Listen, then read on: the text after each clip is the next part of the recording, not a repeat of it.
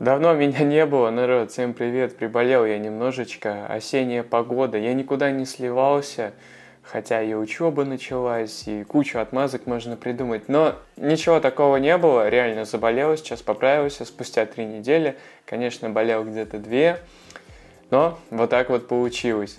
И сегодня мы с вами разберем, разберем долгожданный, долгожданный ю игру Локомотива против Химок долгожданную, потому что долго не было выпуска, вот поэтому долгожданную.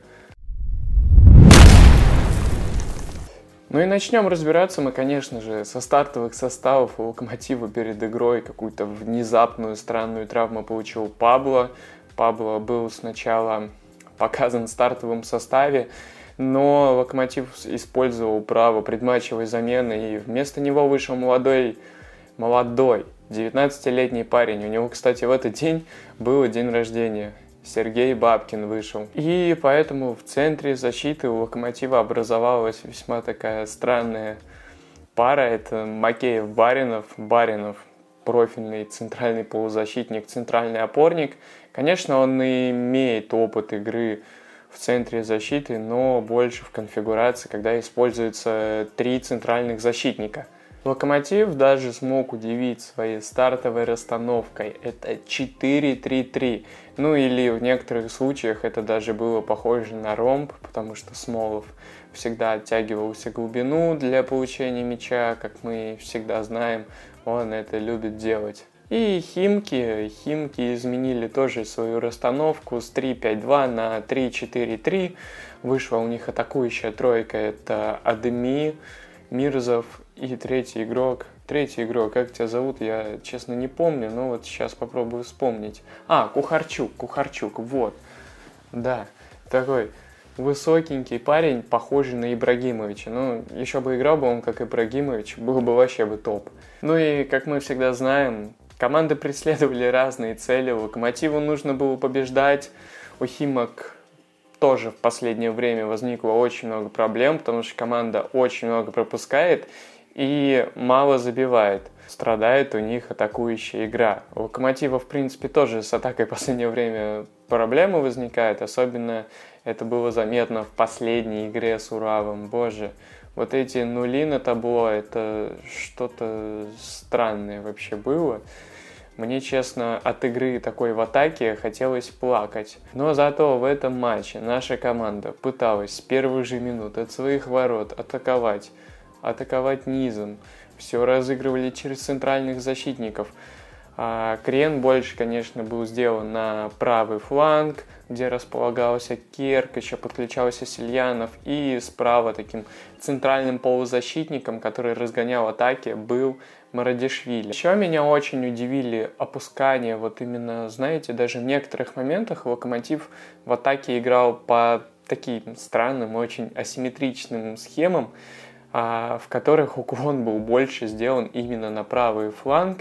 По игре тоже особо не будет заметно, что Локомотив атаковал левым, и Марадишвили и Смолов пытались нагрузить центральную зону Химок и оттуда уже попробовать отдать разрезающую передачу за спину центральных защитников Химок на быстрых Камано или Керка. Ну и в обороне Локомотив такую заточенность свою проявил на быстрый перехват в центре поля. Отсюда, кстати, тоже создавалось создались. Вот, ну, насколько я помню, две атаки точно было. Было две опасные атаки. Химки это такая, знаете, ну как ее назвать? Противная команда, которая играет в три центральных защитника, там э, любит каждую свою атаку доводить до удара, дальние удары, еще что-то.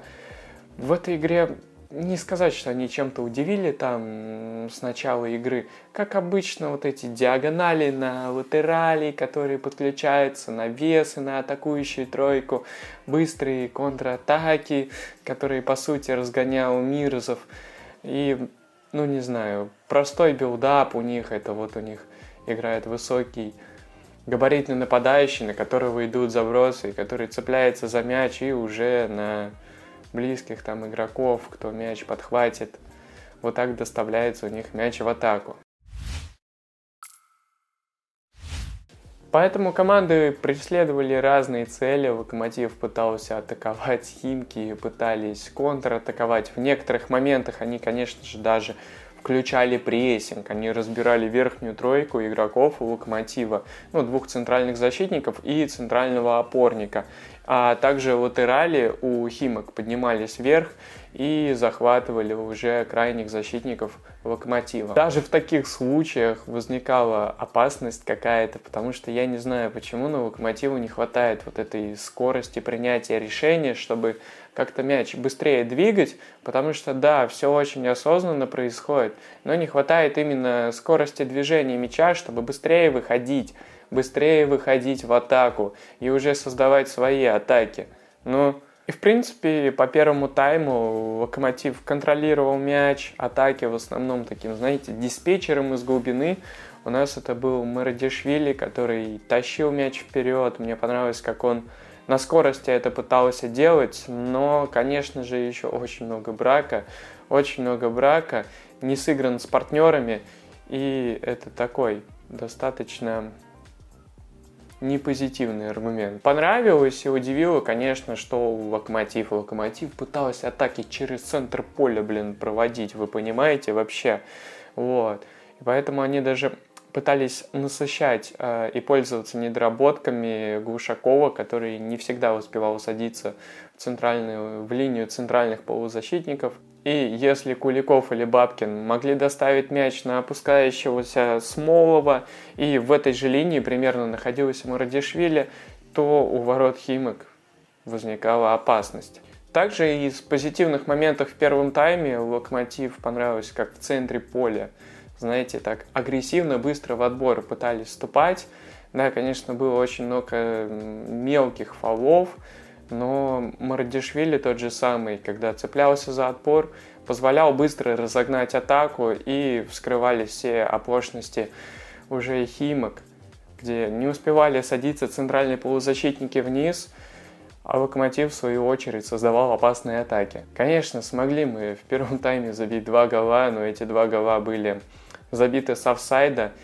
Э, Еще немножечко не понимают партнеров Камано и Керк, которые должны были вот под разрезающей передачи Смолова или Мардишвили открываться за спину и забегать туда и забивать, конечно же, голы. Но стоит отметить Химки, а, здесь центральные защитники такие грамотно, знаете, о, передача идет, и они такие, вперед линии всей, выдвигаемся вперед, выдвигались и создавали тем самым, тем самым любимый прием Лени Слуцкого – офсайдную ловушку. Вот так Леня, кстати, показывал, разрывал всех в Лиге Чемпионов.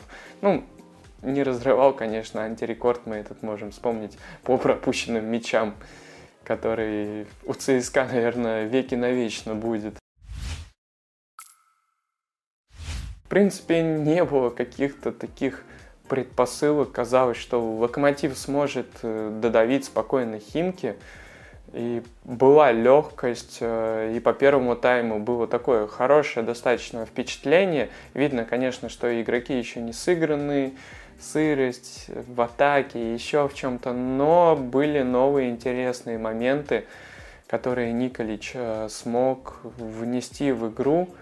Но для того, чтобы это работало, конечно же, надо сыграться. И здесь 53-я минута. Вылетающий Гилерми Баринов первый на мяче, играет против Адеми.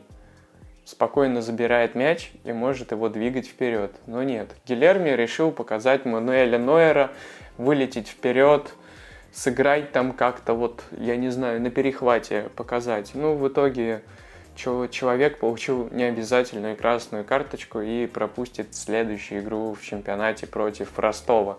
Необязательный фол, очень глупый, не знаю зачем. Ну, вратарю 35 лет, и принимать такие решения в его возрасте, ну, это как-то странно.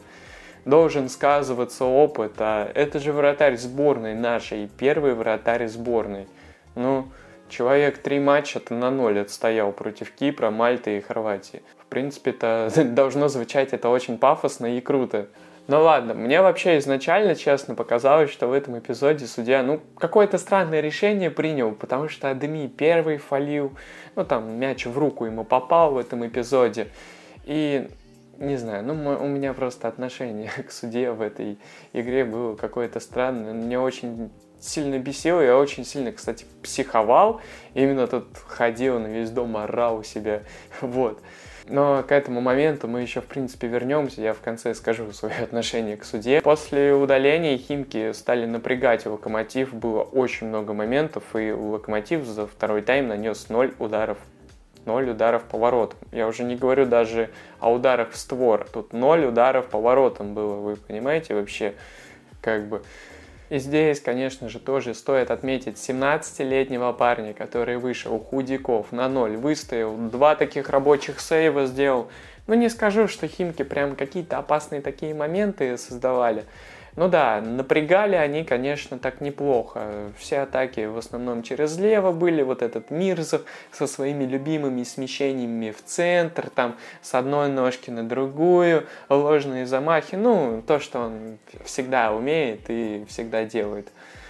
Почему, только непонятно, он этого не делает в топ-клубах, но это игрок, наверное, для это царский игрок для Химок. Вот. вот там он всегда будет первым номером, он будет главным человеком, главным дриблером и, в принципе, пожалуйста, делай, мы разрешаем, никто тебе этого не запрещает. Я могу только вспомнить удар Идову в перекладину, когда после быстрой контратаки там Химки вываливались вообще что-то в 4 в 2, там момент был или 4 в 3, либо 5 в 3, честно, сейчас не вспомню.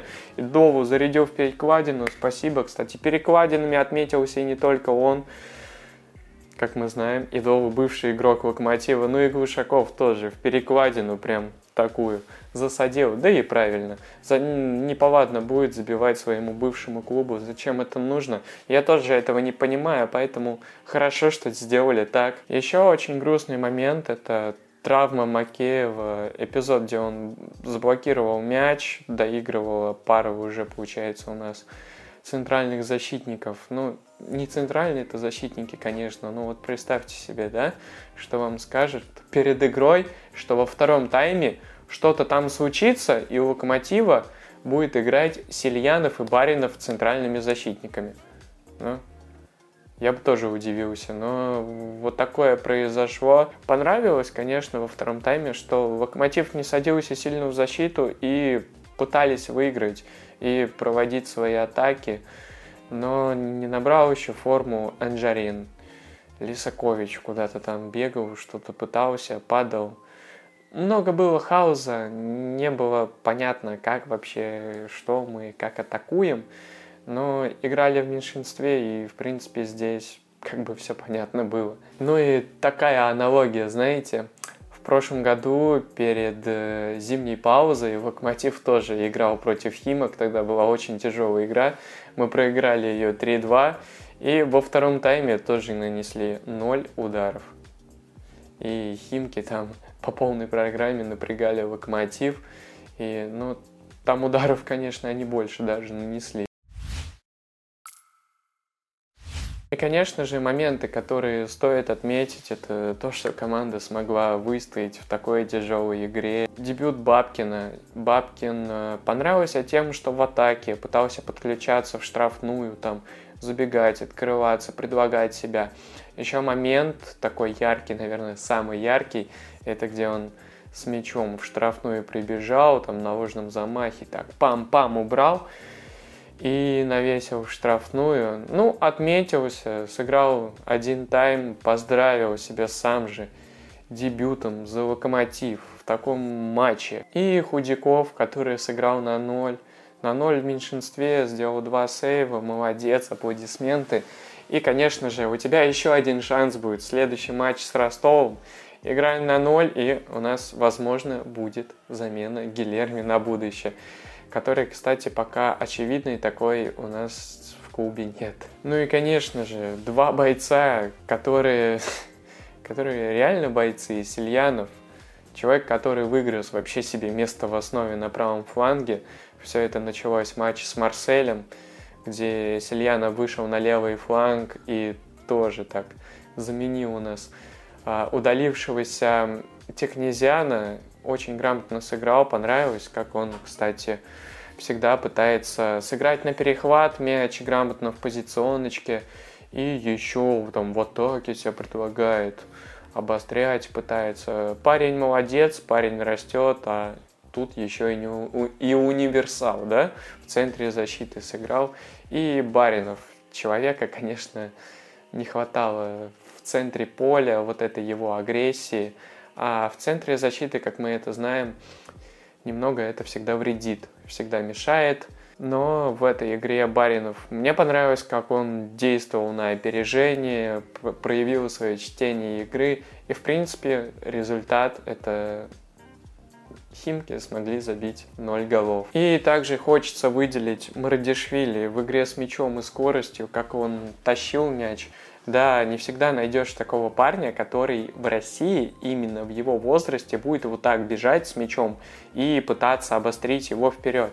За это прям плюс, но много пока брака, но все это придет со временем, и парень, я думаю, себя сможет показ показать еще больше. Костя красавчик, Костя привет. Ну и моменты, которые не понравились, это не задействование левого фланга, где у нас играет Текнезиан, отсутствие агрессии в центре поля. На этом сказалось отсутствие Баринова, на его позиции играл Куликов. Ну, Куликов такой, знаете, игрок такой компактно, компактно мы закроем зонку.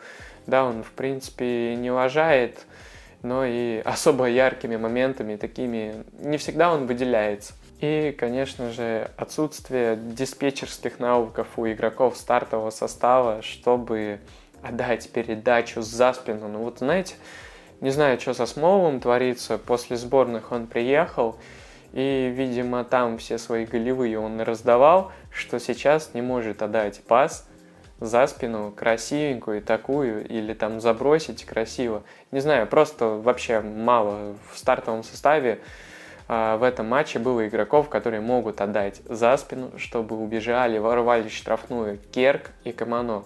Да, это очень быстрые парни, которые умеют это делать, но им надо отдавать передачи. К сожалению, пока такого игрока нет, но в этой игре, кстати, по первому тайму было заметно нацеленность именно на этот аспект.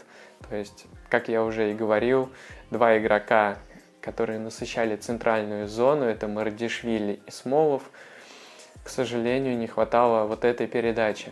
Но этим игроком, я думаю, что в будущем может стать Анжарин. Анжарин человек с высокой культурой паса, он должен делать эти должен делать эти вещи. Ну и тренер-то у него Васьков. Васькова мы знаем как парня, который умел в свое время вот такую зафисушечку какую-нибудь, такую грамотную передачу в обострение выдать. Надеюсь, он его научит, и вообще все будет отлично. Надо сыгрываться в атаке, додавливать на своем классе, додавливать, учитывая, какая у тебя есть скамейка. Это главные претензии, наверное, к Николичу на момент сейчас.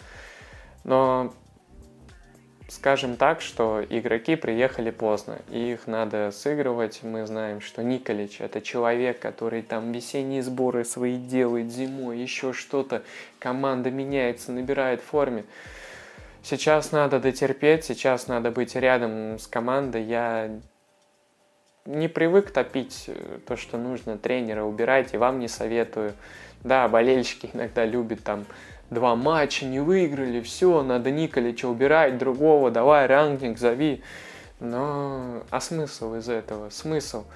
На самом-то деле все все очень даже неплохо. Команда не проигрывает, команда идет в тройке, команда не проиграла в Лиге Европы. Да, тяжело, всем сейчас тяжело, потому что игроки находятся в разной форме, но это все подтягивается на сборах, а сейчас надо ставить сильных и кто может.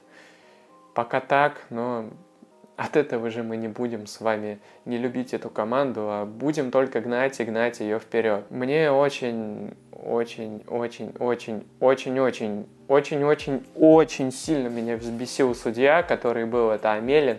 Не знаю, просто своими решениями, то как он в некоторых моментах очень долго тянул, не мог сам вот как-то однозначно принять это решение в некоторых моментах, где, в принципе, ну, знаете, такая борьба, он быстро останавливал игру, не давал продолжить эпизод. Ну, просто сбивал темп игры, и игру было тяжело смотреть в некоторых моментах, не знаю.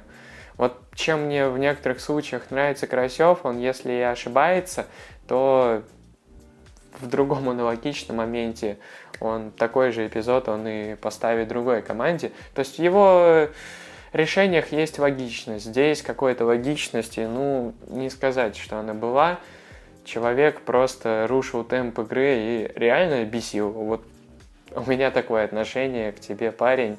Не знаю, я не думаю, что ты посмотришь, поэтому я могу говорить все, что хочу то, что, наверное, прям расстраивает до глубины души, это отсутствие Макеева. Макееву второй раз не везет, второй раз он травмируется перед матчами э, сборной, перед, э, перед важным матчем с Лацио, где Локомотиву реально надо выигрывать. Лацио это не такая команда сейчас, сильная, суперсильная, там нету вот этих треугольников от Маурицио, Сари, крутых, которые были в Наполе. Там команда, которая вот играла, знаете, от защиты, а сейчас ей говорят, играем, играем по другой схеме. Вот три защитника играли, сейчас два центральных, давай треугольники, давай в атаку бежать, еще что-то. Не особо у них это сильно получается, много у них проблем в обороне возникает, и Локомотив, я думаю, должен додавить на контратаках, на быстрых атаках и выиграть спокойненько эту игру. Это удобный соперник, с которым можно играть. Да, вот так я отвлекся про Макеева. Реально игрок. Это Халк. Халк, как я его называл. Порвал крестообразные связки. Я хочу реально пожелать, чтобы он быстрее поправился, но, к сожалению, мы, наверное, не увидим Стаса до весенних игр. Опять второй год подряд. В прошлом году у нас примерно в это же время, ну, не знаю, там интервал 2-3 недели, выбыл Баринов, очень долго набирал, и сейчас это Макеев.